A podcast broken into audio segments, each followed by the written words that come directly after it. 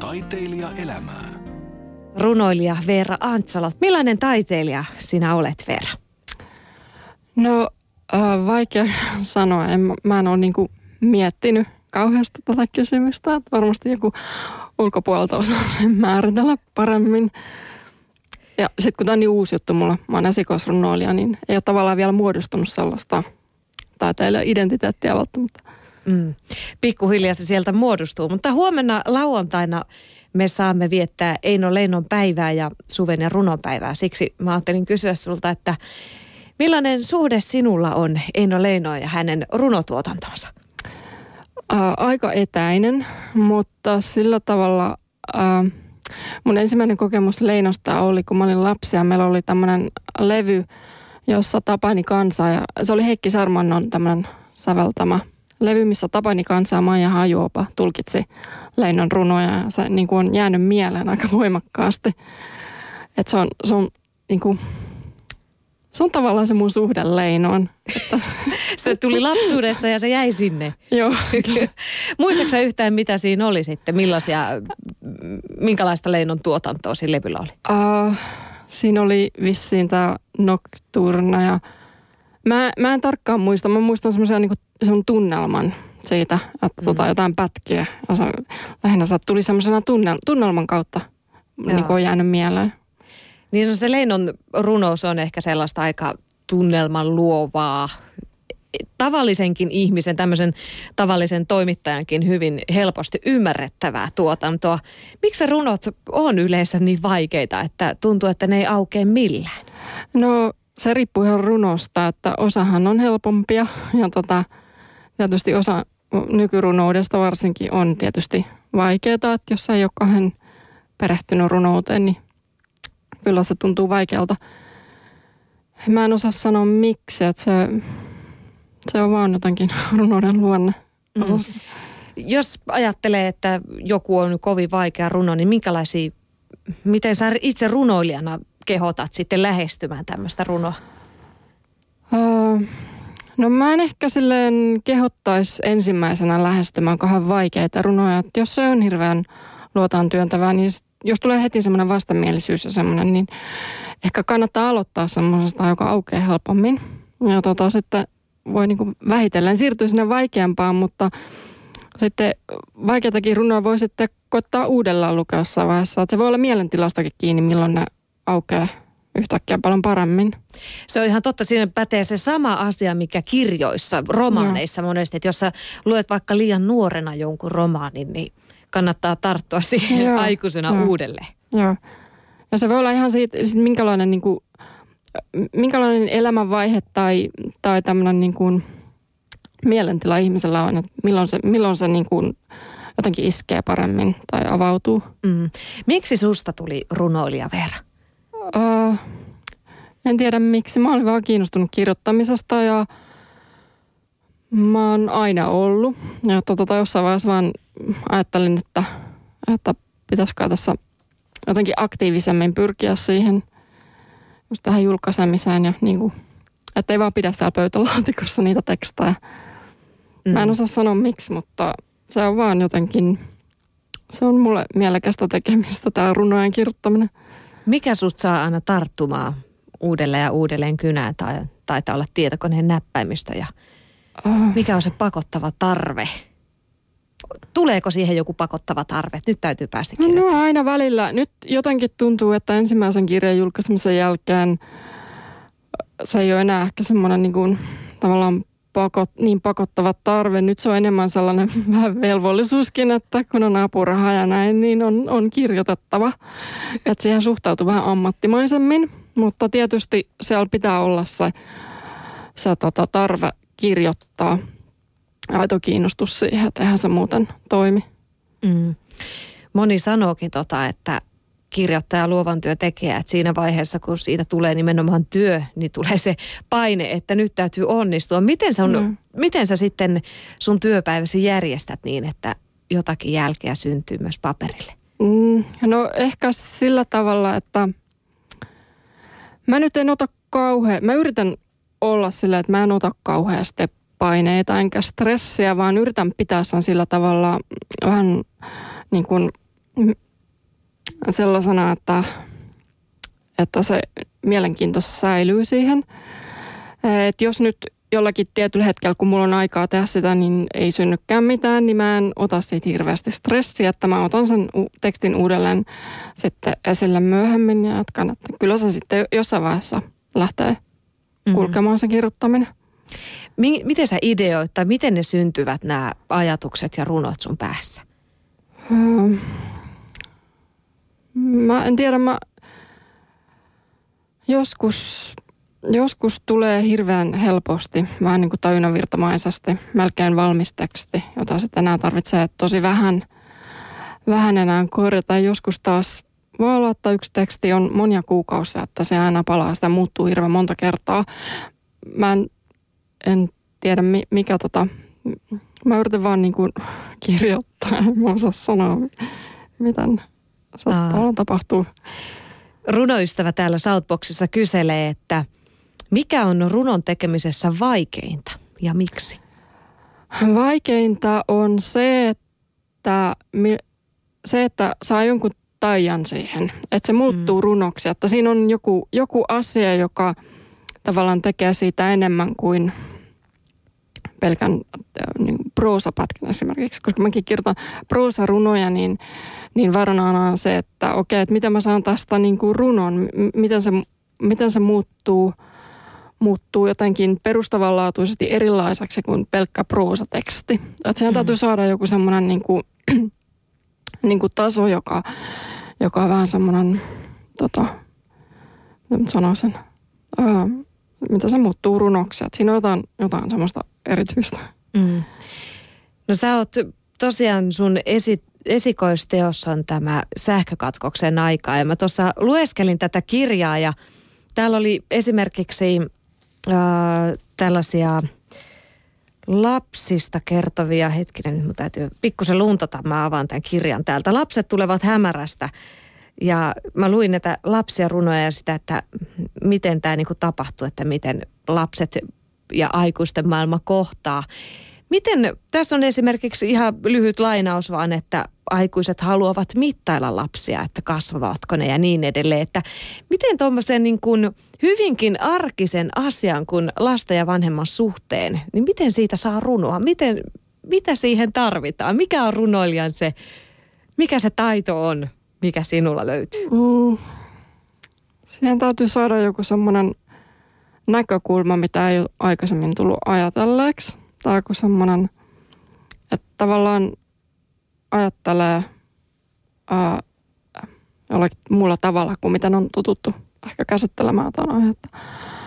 Mutta tota, en, äh, se, on, se on hirveän vaikea niin kuin tieto, niin kuin selittää sitä, että mitä, mm. mi, mitä siinä... Niin kuin. Mutta kyllä noista runoista, niistä löytyy aina joku semmoinen oivallus. Joku ehkä, joku sellainen asia, että sen huomaa myös toisella tavalla sen.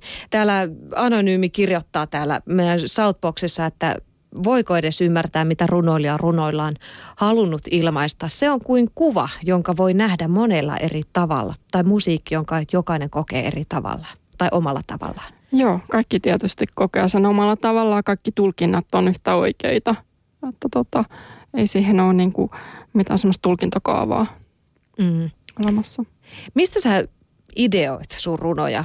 Sä pikkusen tuossa jo jotakin availit, mutta onko sulla jotain semmoisia ihan konkreettisia tapoja, miten sä ammennat?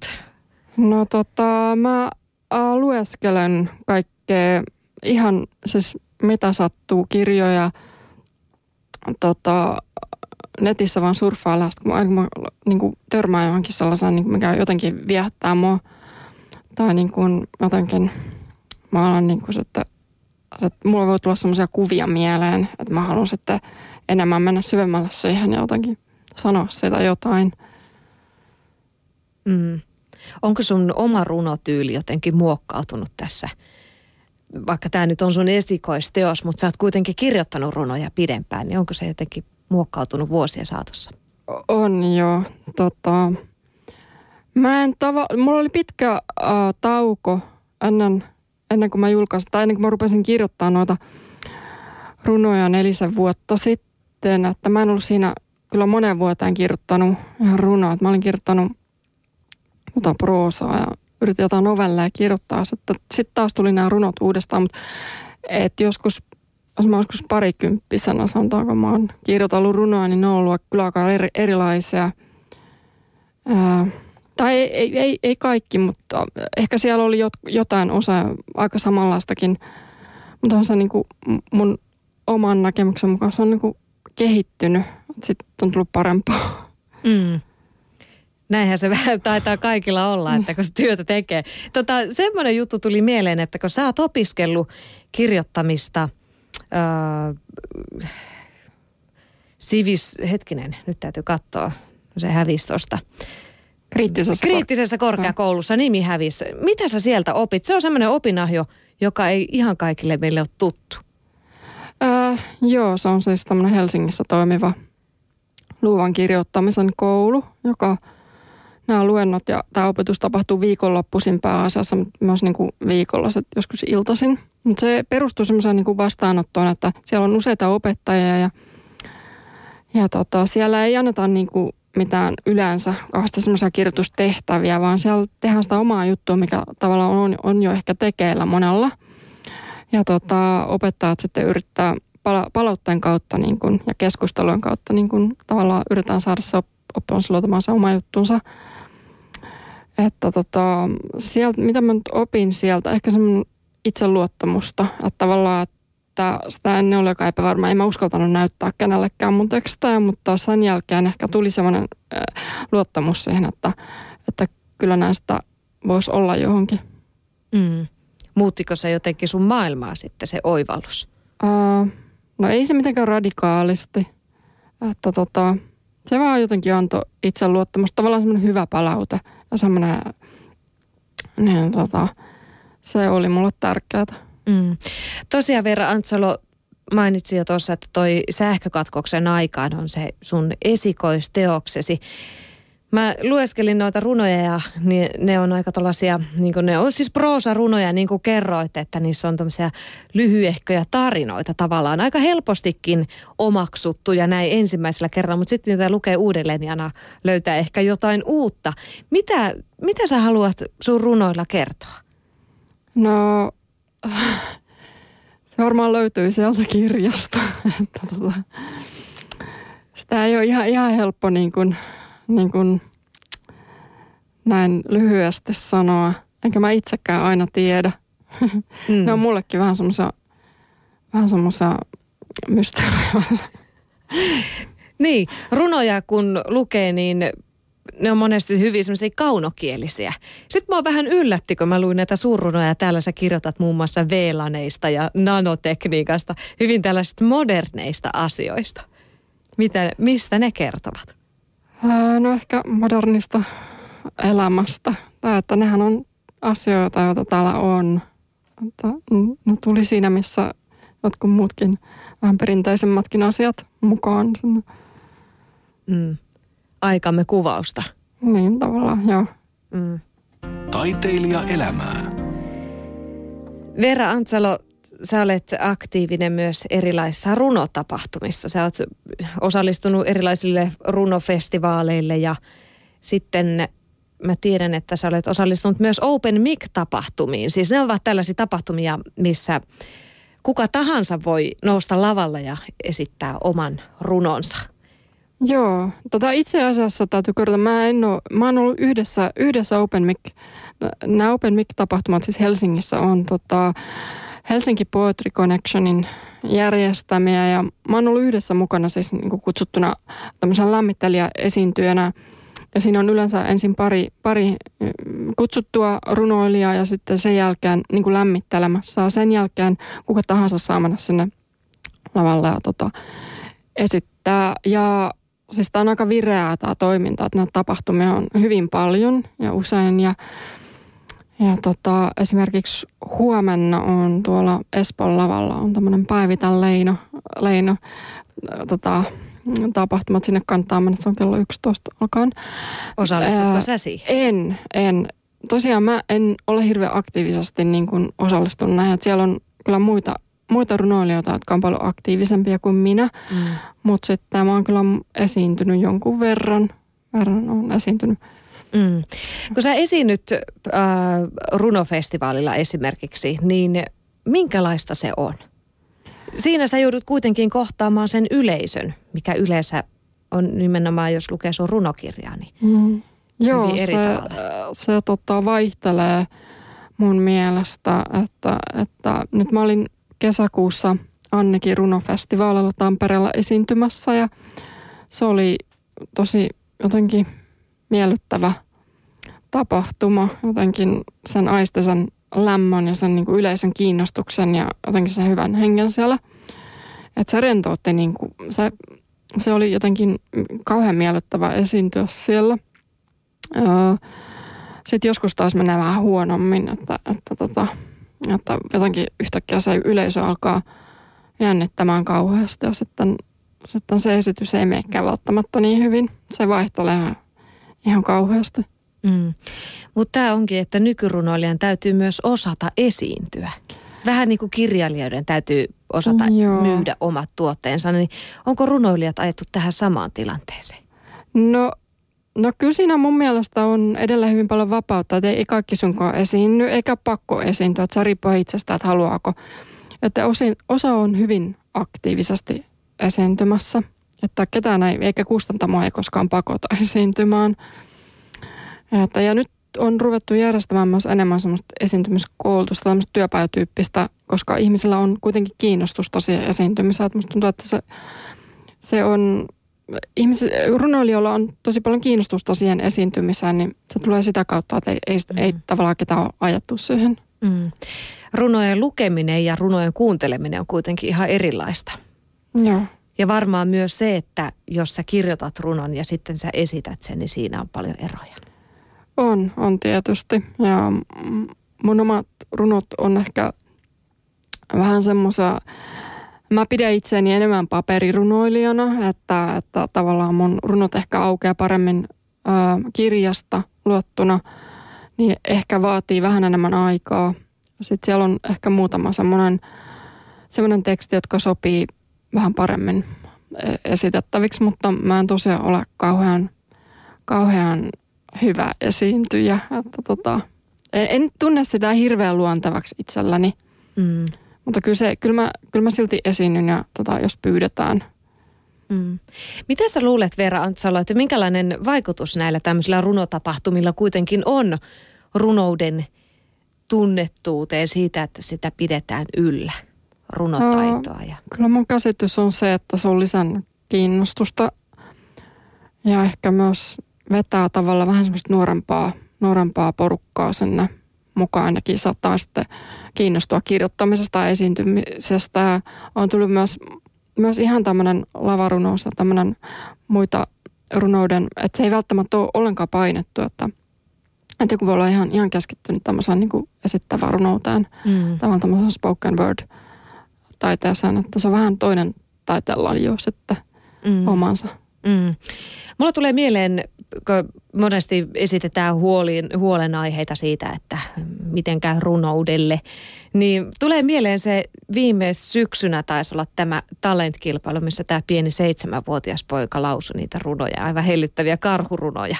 Mä en tiedä, ootko nähnyt hänet tai kuullut hänen lausuntojaan, mutta tämmöinen varmaan on jonkunnäköinen hyvä tuuppaus aina runoudelle, kun se on jollain lailla vahvasti julkisuudessa.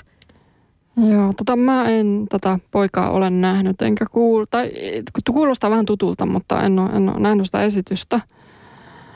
Että tota mä en oikein siitä osaa sanoa, kun en, en ole kuullut niitä runoja. Että tota, Nämä oli siis, uh-huh. ei hänen omia, vai hän esitti Aha, näitä, mutta mä ajattelin, että joo. joo, varmaan on jonkunnäköinen aina positiivinen tuuppaus eteenpäin runoudessa. Miten tota, runojen lukeminen ei varmaan ole kuitenkaan ihan hirveän yleistä tänä päivänä, vai onko mä väärässä? Öö, kyllä se edelleen on aika, aika marginaalista, että kyllähän se näkyy esimerkiksi runokirjan myynnissä ja, ja lainausmäärissä, että se on aika vähäistä. Toisaalta ei sitä tiedä, jos joku siellä kirjastossa salaa lukea kausti runoja, ei sitä ikinä tiedä, mutta tuntuu, että, että ei se nyt kyllä proosalla pärjää niin kuin suosiossa kuitenkaan. Mm. Ja runokirjan saaminen kustantajalle ei varmaan ole mikään helppo juttu. Ei, ei ole, mutta nykyään on kyllä eri kanavia myös. Näitä tämmöisiä pienkustantamoja on tullut lisää ja, ja on olemassa kyllä ää, julkaisukanavia ja voihan sitä netissäkin julkaista itse, jos haluaa. Mm. Niin kuin, et ei tarvitse edes kustantaa. Mm. Se on totta. Mm. Ja jos ei muuta, niin sinne vaan lavalle esiintymään näihin mm. open mic-tapahtumiin. Miten, miten sun mielestä runoutta voisi nostaa, että se saisi vahvempaa jalansijaa? Uh, no tietysti tämä lavarunous osaltaan nostaa sitä ja varmasti lisää kiinnostusta varsinkin lavarunoutta kohtaan. Mutta jos sitten ihan puhutaan runokirjoista, runojen lukemisesta, niin tota, vaikea sanoa. Ehkä, ehkä tota, kustantamot voisi tietysti siihenkin vähän panostaa, että jos ne vähän mainostaisi niitä kirjoja, en tiedä, rupeisiko se sitten kiinnostamaan. Mm. Mutta ne, ne on aika näkymättömiä. Sit jos niistä, niistä joskus lehdissäkin kirjoitettaisiin vähän enemmän, niin, niin jos ne... Palsta tilaa lisää mm. myös runokirjoille. Niin. Täällä tätä runoystävä vielä kysyy, että ketkä ovat sinun kolme parasta runon tekijää? Runon tekijää ilmeisesti ja miksi? Ketkä ovat sun suosikkirunoilijoita? No mulla ei varsinaisesti ole mitään sellaisia, millä, mitään sellaista listaa, että yksi, kaksi ja kolme, että nämä on kolme parasta. Se vaihtelee hirveästi. Ää, tota, eri aikoina mä luon eri runoilijoita, että nyt tuntuu vähän pahalta. En, en, en kyllä mielelläni sano mitään nimiä. Listaaminen on aina vaikeaa. Mm. Tota, huomenna todella vietetään suven ja runouden päivää. Miten sinä tätä päivää juhlistat? Tota, ehkä menen sinne Espoon lavalla katsomaan näitä lava-esiintyjiä. Mm. Seuraamaan muiden esiintymistä. Joo, joo. Niin. Millaista taiteilijaelämää elää runoilija Veera Antsalo? No ei se nyt ole kauhean häppöistä tai erikoista, että ihan tota, tämmöistä arkista elämää. Runoa kirjoitellaan ja yritetään saada apurahoja aina välillä siihen.